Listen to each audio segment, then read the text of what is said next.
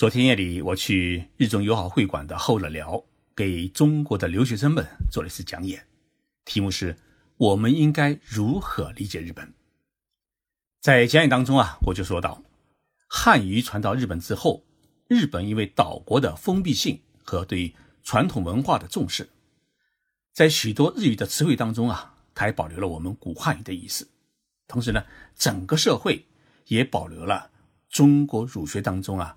层层子子、上下有序的等级与礼仪的规程。我举了不少的例子，其中呢也说到一个词，叫“先生”。先生这两个字啊是汉语，中日文是通用的，但是呢在具体的使用过程当中，它有着许多的不同。今天的节目，我就跟大家来聊一聊日本人的称谓与规则。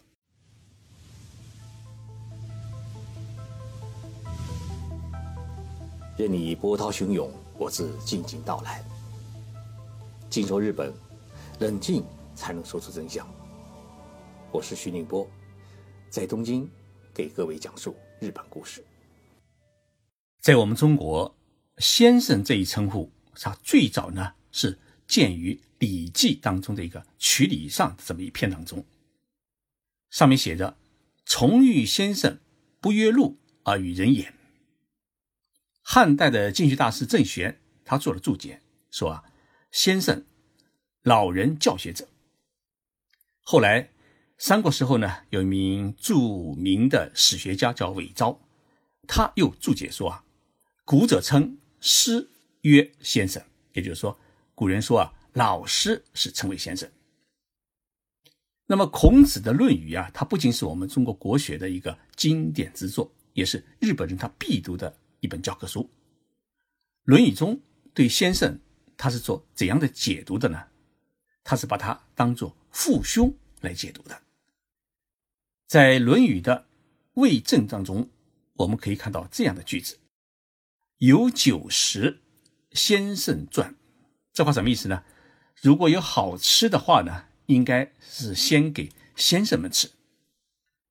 那么魏朝有个礼部尚书，他的名字叫何晏。何晏先生呢，对《论语》中的“先生”两个字呢，他是做了这样的解读。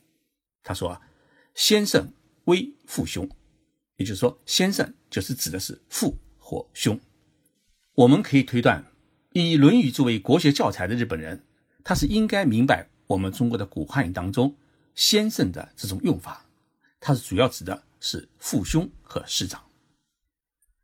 但是呢，随着时代的变迁，我们中国人现在对于“先生”这一概念呢，与古汉语啊发生了许多的变化。你比如说啊，像现代汉语词典当中，他对“先生”这个词，他是怎么解释的呢？他说：“先生”这个词啊，第一层意思是指老师；第二个呢，是对知识分子的称呼；第三个呢，是对别人的丈夫或对别人称自己的丈夫；第四呢，是在方言当中。尤其像广东话当中啊，把医生叫做先生。第五呢，过去叫管账的人叫管账先生。第六，过去呢，把说书啊、相面啊、算卦啊、看风水的人称为先生。譬如在民国时期，我们一般把老师叫先生。小时候我们都读过一本书，是鲁迅先生的《从北草原到三味书屋》。这本书当中就写到。第二次行礼时，先生便和蔼的在一旁打理。那么这里的先生就是指私塾的老师。在古代，因为是男尊女卑，女性呢是不可以称为先生的。但是五四运动之后啊，由于新思想的涌入，对于德高望重的女性呢，也开始称之为先生。比如说孙中山先生的夫人宋庆龄，许多人是称她为宋庆龄先生。那么，像女作家冰心，许多人就叫做冰心先生。但是，到了解放初期，尤其是到了文化大革命时期，因为“先生”这个称呼呢，太缺乏革命性，而且带有资产阶级的情调，所以一律称为同志。先生这个称呼呢，就消失掉了。而文化大革命结束之后呢，改革开放又把香港人、台湾人介绍自己的老公，说这是我家先生的称呼啊，引入到了大陆。于是呢。大陆呢又开始流行，哎，你家先生可好？这样的说法，那么先生就成了老公、丈夫的代名词。而我们现在呢，先生这称呼啊，都成了称呼男性的一个专用词。那么日本人对于先生这个词，他是做如何解释的呢？我们来看看日本著名的词典，叫《广辞源》。这部词典呢，出版于一九八四年，他是这样解释的：说先生，第一指的是父兄或者比自己早出生的人；第二呢，是指有高尚学德的人，能够成为自己老师的人；第三是指学校的老师；第四呢，是对医生、律师等具有指导立场的人的一种尊称；第五呢。对于自己敬重人的一种称呼，那么在日语当中啊，先生是一个相当尊敬的称呼，一般人是无法享受的。比如，同样是在大学里面，并不是所有的老师都可以被叫做先生，享受这一尊称的只有大学的正教授或者副教授，助手就轮不到了。那些学校的办公室的事务人员更是没有资格享受。如果在教授面前你称。事务人员为先生，他立即会马上辩解说：“啊，对不起，我不是先生。”那么在日常的生活当中，日本社会有几种人是被称为先生的呢？第一，自然是学校的老师，从幼儿园开始到大学，老师呢都是称为先生，是男女不分。第二呢，是医院里面的医生，一般的护士都没有这个资格。第三是称呼律师。第四呢？是称呼国会议员和政府机关当中的高官，一般的干部还没有资格享用。第五呢，是称呼作家、画家、书法家、作曲家等艺术家，一般很少把歌手称为先生，除非他是教你唱歌的。第六呢，是称呼一些拥有指导立场的人，比如说像电视台里面的评论嘉宾、做讲演的专家，所以呢。我在日本经常做讲演，人家就叫我徐先生，叫先生。好，我们来看看普通的日本人，比如说像同事之间、朋友之间，他们又是如何相互称呼的呢？一般是在你的姓的之后加一个上，这个上呢，哎是没有汉字的，但是呢，它在日语当中的发音跟我们中文当中的桑树的桑有点相近，所以呢，我们中国人呢。呃，习惯用这个桑树的桑的这汉字啊来表示，比如说称呼老奶奶为欧巴桑，欧巴桑就是。因为日本没有像中国那样叫老王啊、小李这样的称呼，所以呢，单位的同事之间都是称桑，其实就类似于我们老王、小李这样的意思。比如说他的名字叫铃木，就叫铃木桑；渡边叫渡边桑；铃木叫石崎桑，渡边呢。在日语当中叫瓦达那边桑。中国人的姓呢，因为是汉字，汉字在日语当中都有特殊的发音。比如说我姓徐，那么这个徐在日语当中的发音念作叫，所以大家呢都叫我叫桑。如果你姓黄，那么这个字就叫窝桑。姓张的话呢叫俏桑，姓孙的话叫宋桑。就是姓李和姓刘。这个姓的发音呢，日语跟中文比较相近，所以呢，就直接叫李桑、李桑。桑这一称呼是一个中性的称呼，男女都可以用，而且可以用于口语，也可以用于书面语。那么，比山更有一种档次的尊称是称呼什么呢？是称呼叫萨玛。这个萨玛呢，就是我们中文繁体字当中一个什么样子的样。它在日语的语序当中是介于先生和山之间的一个称呼，当然它是属于一个尊称。比如说你去市政府办事，或者像我们中国啊去办证中心去办事，政府的公务员喊你名字的时候啊，一定要用什么，而不能用桑。为什么政府官员称呼去机关办事的老百姓叫什么呢？因为你是他尊贵的客人，不是同事，更不是你的部下。所以呢，必须要用尊称把对方称为什么？比如说我去了以后，我姓徐，日本当中一声叫，那就叫叫什么，而不能说一声叫什么。给客户发邮件也是一样，一定要用这个什么。比如说写给我徐老师的，一定要写成是徐静波什么，啊，不能写成是徐静波上。因为你们两个不是一个平等的关系，你必须要给对方表示出一种敬意。大家有没有看到过日本人在颁发的任命书或者奖状当中啊，不会用我刚才说的一个“三马”就是“样”这个称呼来称呼对方，而是用一个特殊的汉字叫“典”，就是殿下的“殿”。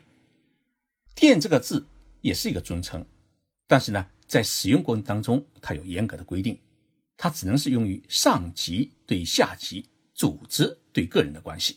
比如说啊，公司董事会任命你去担任。营业部部长，那么在任命书当中一定会写成徐景波点。在我们观看日本电影和电视剧当中啊，我们也常常看到日本人称对方为君，君子的君。那么这个称呼是人们对于男性的一种亲热的叫法，但是使用时有严格的规定，一般只能用在同辈同龄的男性之间。用的最多的是同学之间，那么还有一种状况是，老师招呼男同学时也会用这个“君”字。那么这个“君”字在日语当中念成什么呢？念成“滚”。比如说，我以前在日本读研究生时，我的导师就叫我“交滚”。还有一种情况，就是在日本国会，前辈的国会议员招呼后辈国会议员也会使用这个“君”，有那么一种同朝为官。却又长悠有序的情调。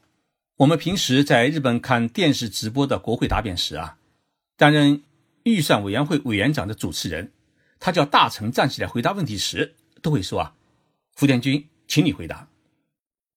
那么，既然对于男性他有一个亲密的叫法叫君，那么对于女性的亲密叫法叫什么呢？叫将。这个将呢，也是没有汉字，我们中国人给他造了一个汉字，叫酱油的酱。这是一个对女孩子的一个昵称，那么这个“将”的用法呢，与对于男性的“君”的用法，它有一个比较大的区别，那就是“君”一般是用于称呼姓而不是称呼名。譬如这个人的名字叫铃木英雄，那么你只能称呼他为铃木君，而不能称呼他为是英雄君。但是称呼女性什么什么将的时候，却不能称呼其姓，而只能称呼其名，而且。大多数呢是取其名字的其中一个字的发音，以显示亲热。比如说啊，这个女孩子名字叫中野良子，那么中野良子的日文的读法叫 Nagano Ryogo，Nagano 就是中野的意思，Ryogo 就是良子的意思。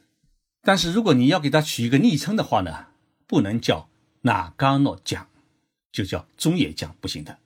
而是要取其两子当中的“良”的读音，称呼其为“俩将”，也就是说，，Nagano Rugo 应该是你称呼他是六将。